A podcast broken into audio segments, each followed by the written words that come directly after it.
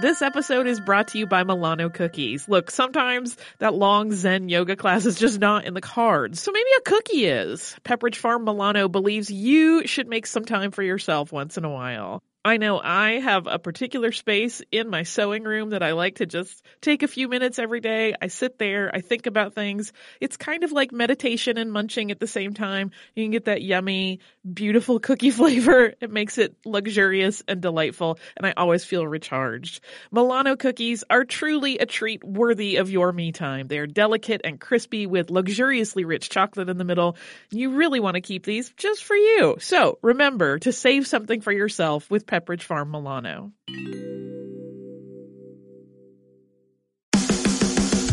Hey guys, it's Bobby Bones. I host the Bobby Bones Show, and I'm pretty much always sleepy because I wake up at 3 o'clock in the morning. A couple hours later, I get all my friends together, and we get into a room and we do a radio show. We share our lives, we tell our stories, we try to find as much good in the world as we possibly can, and we look through the news of the day that you'll care about. Also, your favorite country artists are always stopping by to hang out and share their lives and music too. So wake up with a bunch of my friends on 98.7 WMZQ in Washington, D.C., or wherever the road takes you on the iHeartRadio app. Welcome to Stuff You Missed in History Class from HowStuffWorks.com.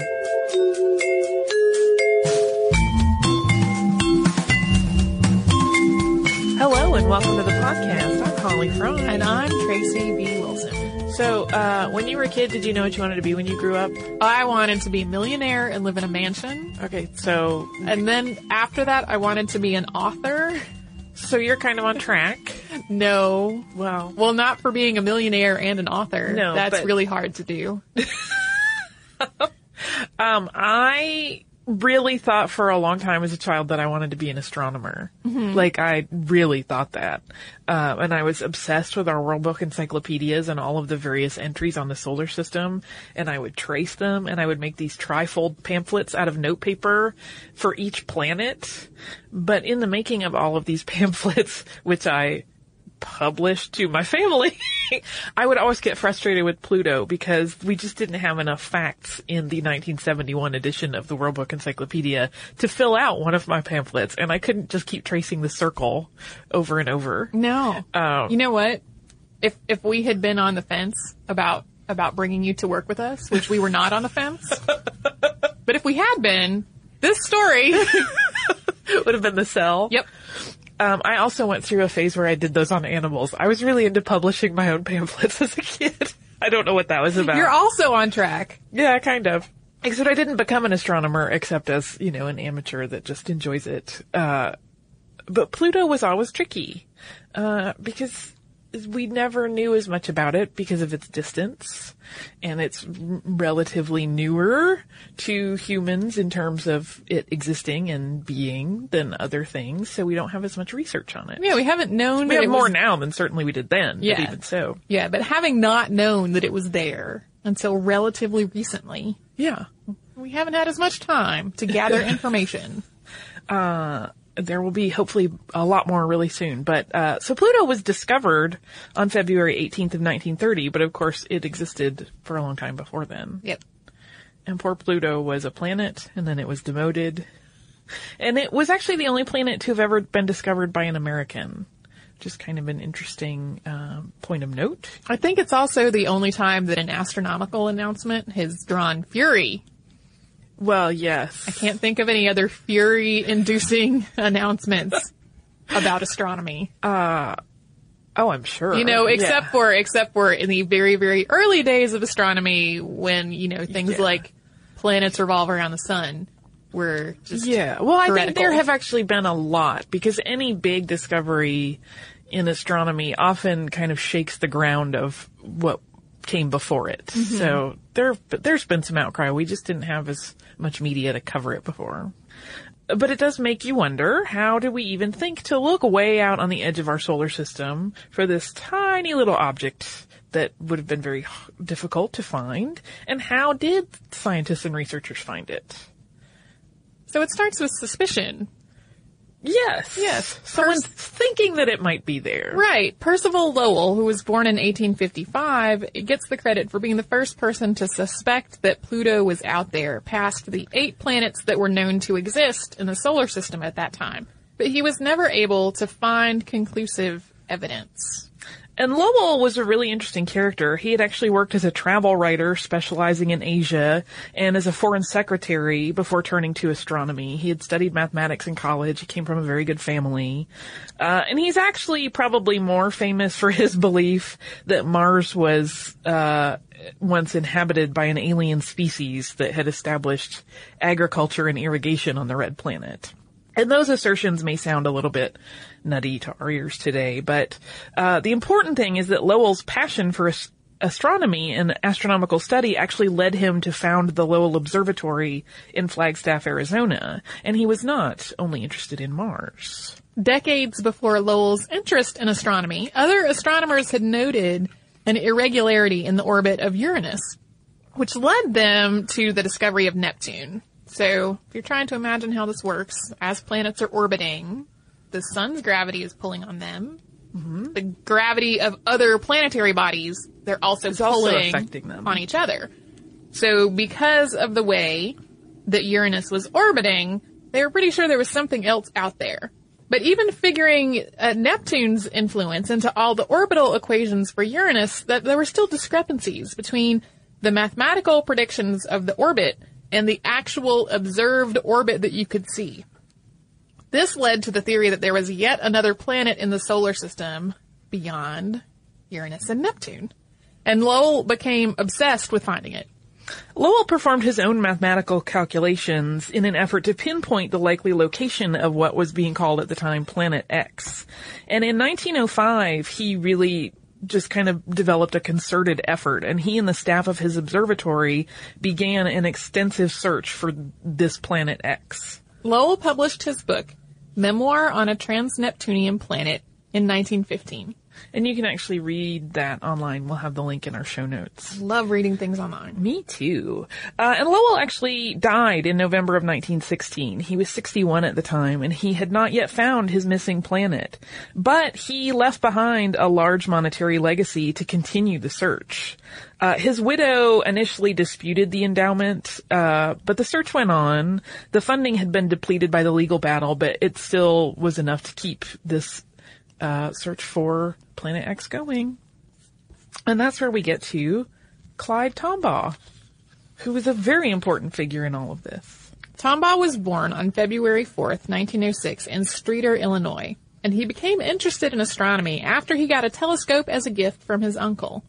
He became so interested in the telescope that after high school, when he couldn't afford college, he studied optics on his own, and in 1926 he built himself a homemade telescope. He made more telescopes after that first one, even grinding the lenses and mirrors for them himself.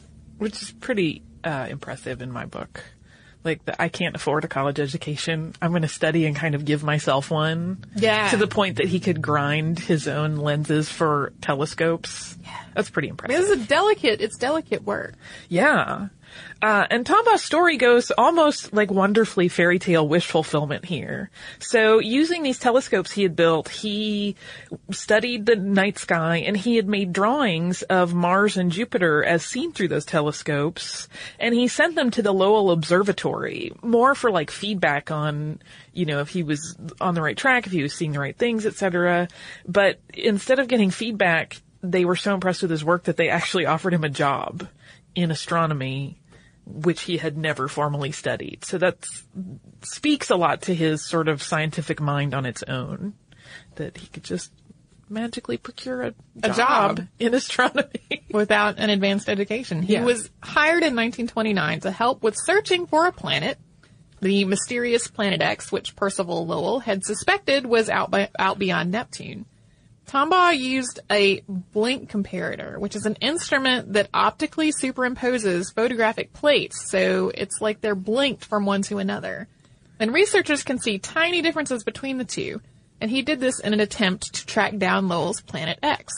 And the blink comparator is really amazing. Like it's kind of these two photographic plates and you look through what's almost like a microscope uh, eyepiece, and you literally just flip back and forth. And we're talking about a photograph taken through a telescope with like thousands of tiny dots on it that are all heavenly bodies.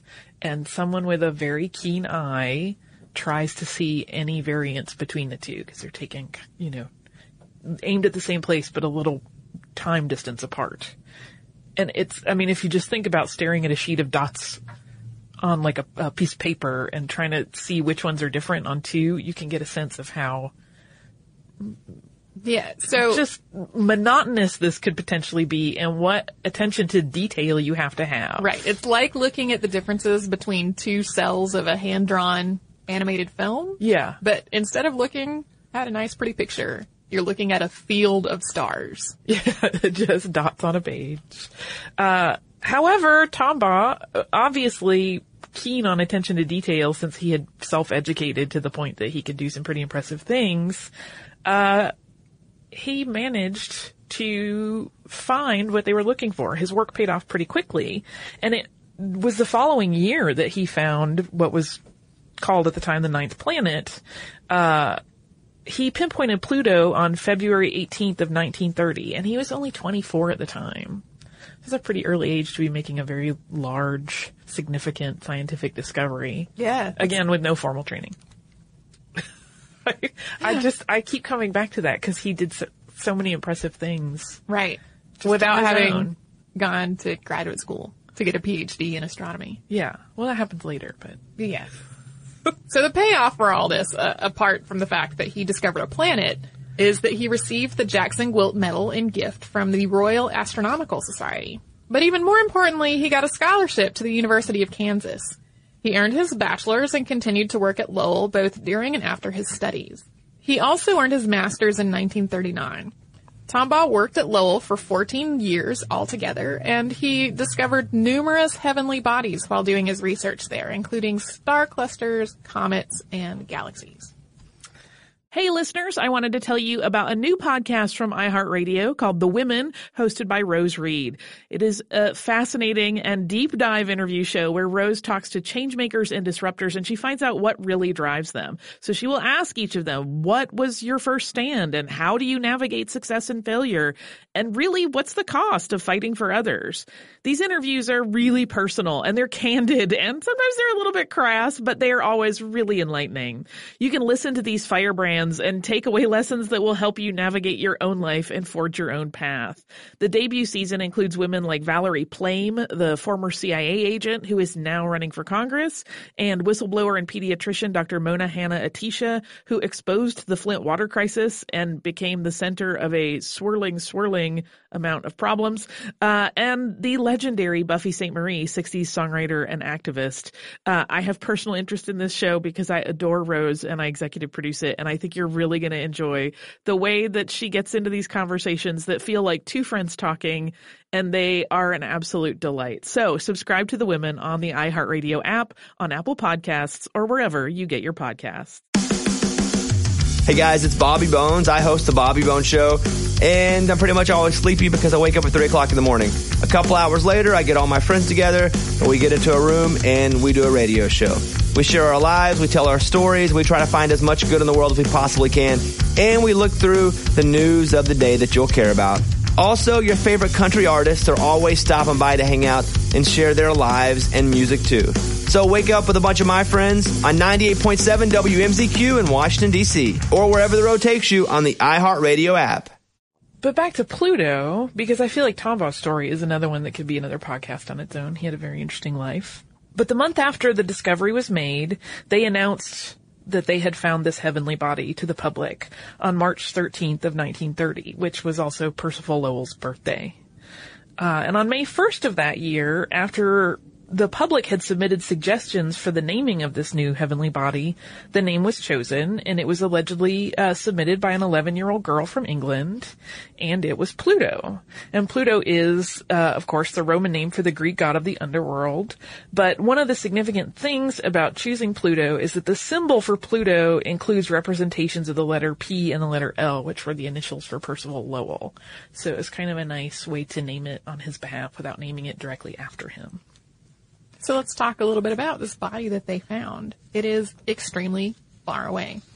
5.9 billion kilometers, which is 3.7 billion miles from the sun.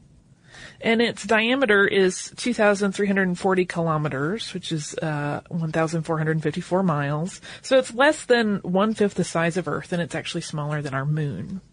It's also extremely cold. The surface temperature is around minus 375 degrees Fahrenheit, which is minus 225 Celsius. Pluto's solar year, which is the time it takes to travel around the sun, takes the equivalent of 248 Earth years. Its circumference at the equator is 4,437.7 miles, which is 7,231.9 kilometers. And then we get to the moons, which are actually pretty interesting. So Pluto has five moons that we know of so far, Charon, Nix, Hydra, P4, and P5. And Charon was discovered in 1978. It's about half the size of Pluto. And over the years, uh, a lot of astronomers have theorized that Pluto Charon is actually a binary system. So Charon doesn't revolve around Pluto; they're actually revolving around each other with a gravi- gravitational point fixed between them. Uh, just an interesting thing. And that is why there is a Jonathan Coulton song called You're My Moon that is about that very thing. Nix and Hydra were discovered in 2005. P4 was discovered in 2001 and P5 was discovered in uh, 2012. Scientists believe that the moons of Pluto were formed when the dwarf planet collided with another planet-sized object. Uh, according to Mark Showalter, who is uh, of the SETI Institute in Mountain View, California, he has this great quote, which is, "The moons form a series of neatly nested orbits, a bit like Russian dolls." Just a lovely image. Pluto's elongated orbit is also tilted in relation to the other planets. It actually passes inside the orbit of Neptune as it makes its way around the sun. And then we get to the controversy. Uh, it's kind of sad. Pluto is the only celestial body ever to lose its status as a planet. So it's the only one that's ever been demoted. which is also a theme in the Jonathan Coulton song. in 2006, Pluto was reclassified as a dwarf planet and given the number designation of 134-340. Because there continued to be discoveries of heavenly bodies at the edge of the solar system, and some of them were actually bigger than Pluto, it became clear that they needed to take another look at Pluto's status as a planet. So the International Astronomical Union created a definition of the word planet in 2006 involving three criteria. Uh, one, it has to be an object in space that orbits the sun. Two, and this is obviously for uh, planets in our solar system. Two, it has to be a nearly round, rigid body. And three, it needs to clear the neighborhood around its orbit. But because Pluto orbits along the inner edge of the Kuiper Belt, uh, it doesn't meet the third criteria. I, astronomers have discovered and identified more than 1,000 other items in the Kuiper Belt that are really similar to Pluto, and sometimes come near it. So it doesn't really meet that third criterion. Uh, the only rule, however, for dwarf planets is that they have to be round, so Pluto can be classified that way. And this all kind of started because of a display that was going on that Neil deGrasse Tyson often gets the heat for um, at uh, the Hayden Planetarium, where they just kind of quietly changed it up in their displays. Uh, I think in the year 2000, and then it it kind of started getting a little bit of groundswell of discussion, and then this officially happened. And so Neil deGrasse Tyson is often kind of labeled as the man who demoted Pluto, but he really wasn't. There was this whole other vote and discussion going on amongst other astronomers. Let's just not throw Neil deGrasse Tyson under a bus. That's let's just not. Do I don't want to throw any scientists under the bus. I don't want to throw anybody ever under a bus. Yeah, never. They they're doing they're doing work that a lot of us don't have the the uh, knowledge to do, and it's important to those of us that thought we wanted to be astronomers but didn't end up there. So in 1980, Clyde Tombaugh was inducted into the International Space Hall of Fame at the New Mexico Museum of Space History for his discovery of Pluto and other heavenly bodies. He died at his Las Cruces, New Mexico home in 1997 at the age of 90. So he did not live to see his discovery bumped down to the list of dwarf planets. Uh, we are getting very close to what we hope will yield some really exciting information about Pluto. Uh, in July of 2015, NASA's New Horizons probe is expected to fly by the dwarf planet, uh, and so this will undoubtedly lead to new knowledge about Pluto, which still remains pretty mysterious to us compared to other parts of our solar system because it is so far away. That will be the furthest out that we have sent this probe. Oh, I can't wait. I'm going to be that doofus that's like up at all hours of the night looking for data to come in. I've been up at all hours of the night for a number of astronomical things. Oh, for recently. sure. Like, Oh, when the Mars rover landed, I was awake. I was Yep. texting my best friend like a fiend and kind of crying a little bit. 'cause I was I was up for the Mars rover, and then the next night was uh, a meteor shower. Yep. There's there's definitely been I, that's one of the things that I think has just been awesome about the internet is is making it possible for just the people on the ground to get all the same things at the same time as the people in Mission Control. Yeah, we had very little delay Yeah. from the JPL people getting info to it being broadcast on television and the internet. Uh, if you have the the uh, mission coverage channel as part of your cable package, which I'm lucky enough to have. Right. Well, and also now, thanks to the internet, when there is uh like a solar eclipse on the other side of the planet, you can watch it from your desk, Yeah. even though it's not daytime where you are. with no risk to your eyesight. I just remember that being such a cautionary tale as a kid. There's Yes. gonna be an eclipse. Don't look. Don't look at the sun. Astronomy. It's the best thing. I I would love to do more and more things on uh, astronomy history because it's so wonderful, and I just love science in general.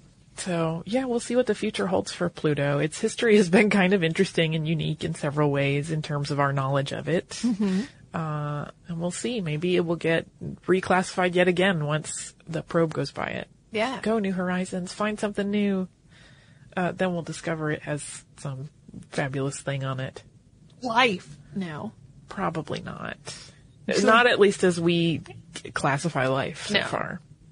But we never know. Hey, Holly, we have some exciting news. Yeah, I am wildly excited, and uh, people will have another opportunity to watch me cry at art. yeah, you sounded so calm, and it's uh, not a calm situation at all. Uh, our trip to Paris last year was really successful, so we're doing another similar trip this year, but this time to Rome and Florence. It's May 14th through 21st, 2020, and like last time, it is with a company called Defined Destinations, who is planning out this whole trip for us. Yeah, and during that week long trip, we are going to see some of the great art that we have talked about on this show many times, including Michelangelo's David. We are going to go to Tuscany. We're going to visit St. Peter's Basilica. We are going to the Sistine Chapel. So it's going to be a fantastic trip. You can get the whole list of places that we are going and information about booking at defineddestinations.com. Scroll down to the Rome and Florence trip with stuff you missed in history class, or come over to our social media. We have posts about it there too. Available now from iHeart, a new series presented by T-Mobile for Business, The Restless Ones. Join me, Jonathan Strickland, as I explore the coming technological revolution and the business leaders who stand right on the cutting edge. There are certain decision makers that are restless. They know there is a better way to get things done, and they are ready, curious, excited for the next technological innovation to unlock their vision of the future. These restless ones are in pursuit of bigger, better, stronger. They seek new partners, new strategies, new processes. They pursue innovative platforms and solutions to propel their teams, businesses, and industries forward. In each episode, we'll learn more from the restless ones themselves and dive deep into how the 5G revolution could enable their teams to thrive. The Restless Ones is now available on the iHeartRadio app or wherever you listen to podcasts. Hey, guess what? What? I also have a couple pieces of listener mail. Cool. So the first one is from our listener Tim, and Tim uh, has a very cool job. He teaches British history at the Sorbonne in Paris. So Tim, I'll be visiting soon. I, I wish. Uh, yeah, that sounds dreamy to me. And he is writing to us about our podcast on the Irish uh, potato famine. And he says, where I grew up in the west of Ireland, the countryside is dotted with thousands of abandoned villages from this time, which were like cooperative farm hamlets of maybe 10 or 12 dwellings. Often, these have been totally reclaimed by the undergrowth and have no modern road connections. But if you tramp out into the field sometimes, you notice that there's a cobbled path hidden in the grass beneath your feet, and that under the nearby brambles are old gateways and the remains of fireplaces and front doors. In old maps, they have names and streets and village squares, and on new maps, there's simply nothing there, vanished. It really is quite sad to think of people who lived and loved here, perhaps dying in these houses, or leaving en masse for their village to disappear from history. Sadder still is the fields around the villages uh, are invariably surrounded by a network of rigid parallel lines in the landscape, the outlines of quote lazy bed potato fields, where once the people of these villages pulled their rotting harvest out from the ground in devastation. I thought you might like that little personal detail that not many people notice. Uh, he's absolutely right. That's Yeah. it's one of those things I never would have thought about. Uh, and not having you know immediate access to that area, it, would not have been something that I would have seen and piqued my interest. It is interesting the way you know the Earth reclaims history on its own. Yeah. Uh, so I'm glad he pointed that out because people should know those were still there. Well, and in a much less, uh, much less tragic sense, it reminds me of there were there were train tracks that went near my house when I was a kid, mm-hmm. uh, and as shipping things by train became Fallen out of favor a little. yeah, they were completely removed, and within a couple of years, you couldn't really tell unless you knew that there had been Yeah. train tracks there. Yeah. Uh, I also have another piece of listener mail from our listener Anne, and uh, it just made me so happy to read it that I wanted to share it. And Anne says, "Hi everybody at the podcast, past and present. Just wanted to thank you for being such good company when I'm out walking. So far this year, we have logged 375 miles together, and you have helped me lose. Brace for this because it's serious. 100 pounds since last April." Uh, haven't caught up on the present yet, and I hope to never run out of podcasts to sweat to. Thanks again, and keep up the great work. And you are awesome. Yep. That was why I just wanted to say that. Yep. That was pretty cool. Uh, that's pretty inspiring. So thank you, Anne, for sharing that, because that's a really cool thing. Yeah. You should be lauded and cheered at all points. I love the idea of people listening to us while they're making healthy changes. Yeah. Uh, it's awesome. Uh, do you listen to podcasts while you run ever? I I have a hard time listening to podcasts while I run. I do too. I can while I walk for sure. I can absolutely while I'm walking, or if I'm on the elliptical. yeah. Uh, but when I run, I need like Running is much I need beat. Yeah, yeah. There has to be music when I'm running. I do listen to a lot of podcasts when I'm traveling a long way, when I'm waiting for things. I, I have a confession to make, which is that I have self-imposed a restriction where I'm not allowed to listen to podcasts while I'm driving Mm-hmm. because I get so absorbed in what is being discussed. I maybe don't make safe driving choices. Yeah, I do the can't be opposite. behind the wheel. Yeah, I do the opposite where I get distracted by the fact that I'm driving. and miss some pertinent I miss important things, and I kind of go, "Wait, what are what are they talking about now?" Yeah. So, Anne, you are awesome again. I'll say it many times over. I'm thinking it constantly. Uh, if you want to share any historical info with us or your personal triumphs like Anne, you can do so at historypodcast at discovery.com. You can also connect with us on Twitter at Missed in History and at facebook.com slash historyclassstuff. We're on Tumblr at missedinhistory.tumblr.com and we're on Pinterest.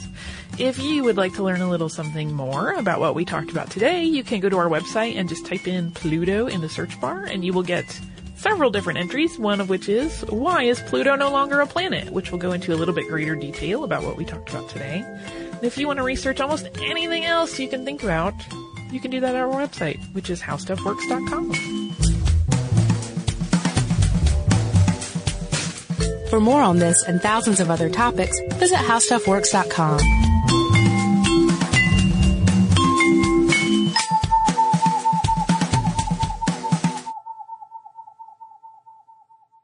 Netflix streams TV shows and movies directly to your home, saving you time, money, and hassle. As a Netflix member, you can instantly watch TV episodes and movies streaming directly to your PC, Mac, or right to your TV with your Xbox 360, PS3, or Nintendo Wii console, plus Apple devices, Kindle, and Nook. Get a free 30-day trial membership. Go to www.netflix.com and sign up now. The richest, most powerful place on earth. A fiction podcast Tuman Bay. Bay. on an epic scale. Power is everything. Power gives everything. We have to get away from this place. Tuman Bay is our destiny. Now on the iHeart Podcast Network, Tuman Bay. Be sharp and die for Tuman Bay! Listen to all episodes of Tuman Bay seasons 1 and 2 now for free on the iHeartRadio app, Apple Podcasts, or wherever you get your podcasts. It's Laura Wasser, host of the All's Fair podcast on iHeartRadio. I'm a family law attorney, which is really a euphemism for a divorce attorney, and I've been practicing for over 20 years. I've learned some very interesting things along the way, and I can tell you that when dealing with matters of the heart, rules seldom apply. With advice and anecdotes from many of my friends, some of whom may be celebrities, as well as the best legal, financial, and mental health professionals in the country, our goal is to educate, enlighten, empower, and entertain you on the way to a better understanding of how relationships work. iHeartRadio is number one for podcasts, but don't take our word for it. Find All's Fair with Laura Wasser on the iHeartRadio app or wherever you get your podcasts.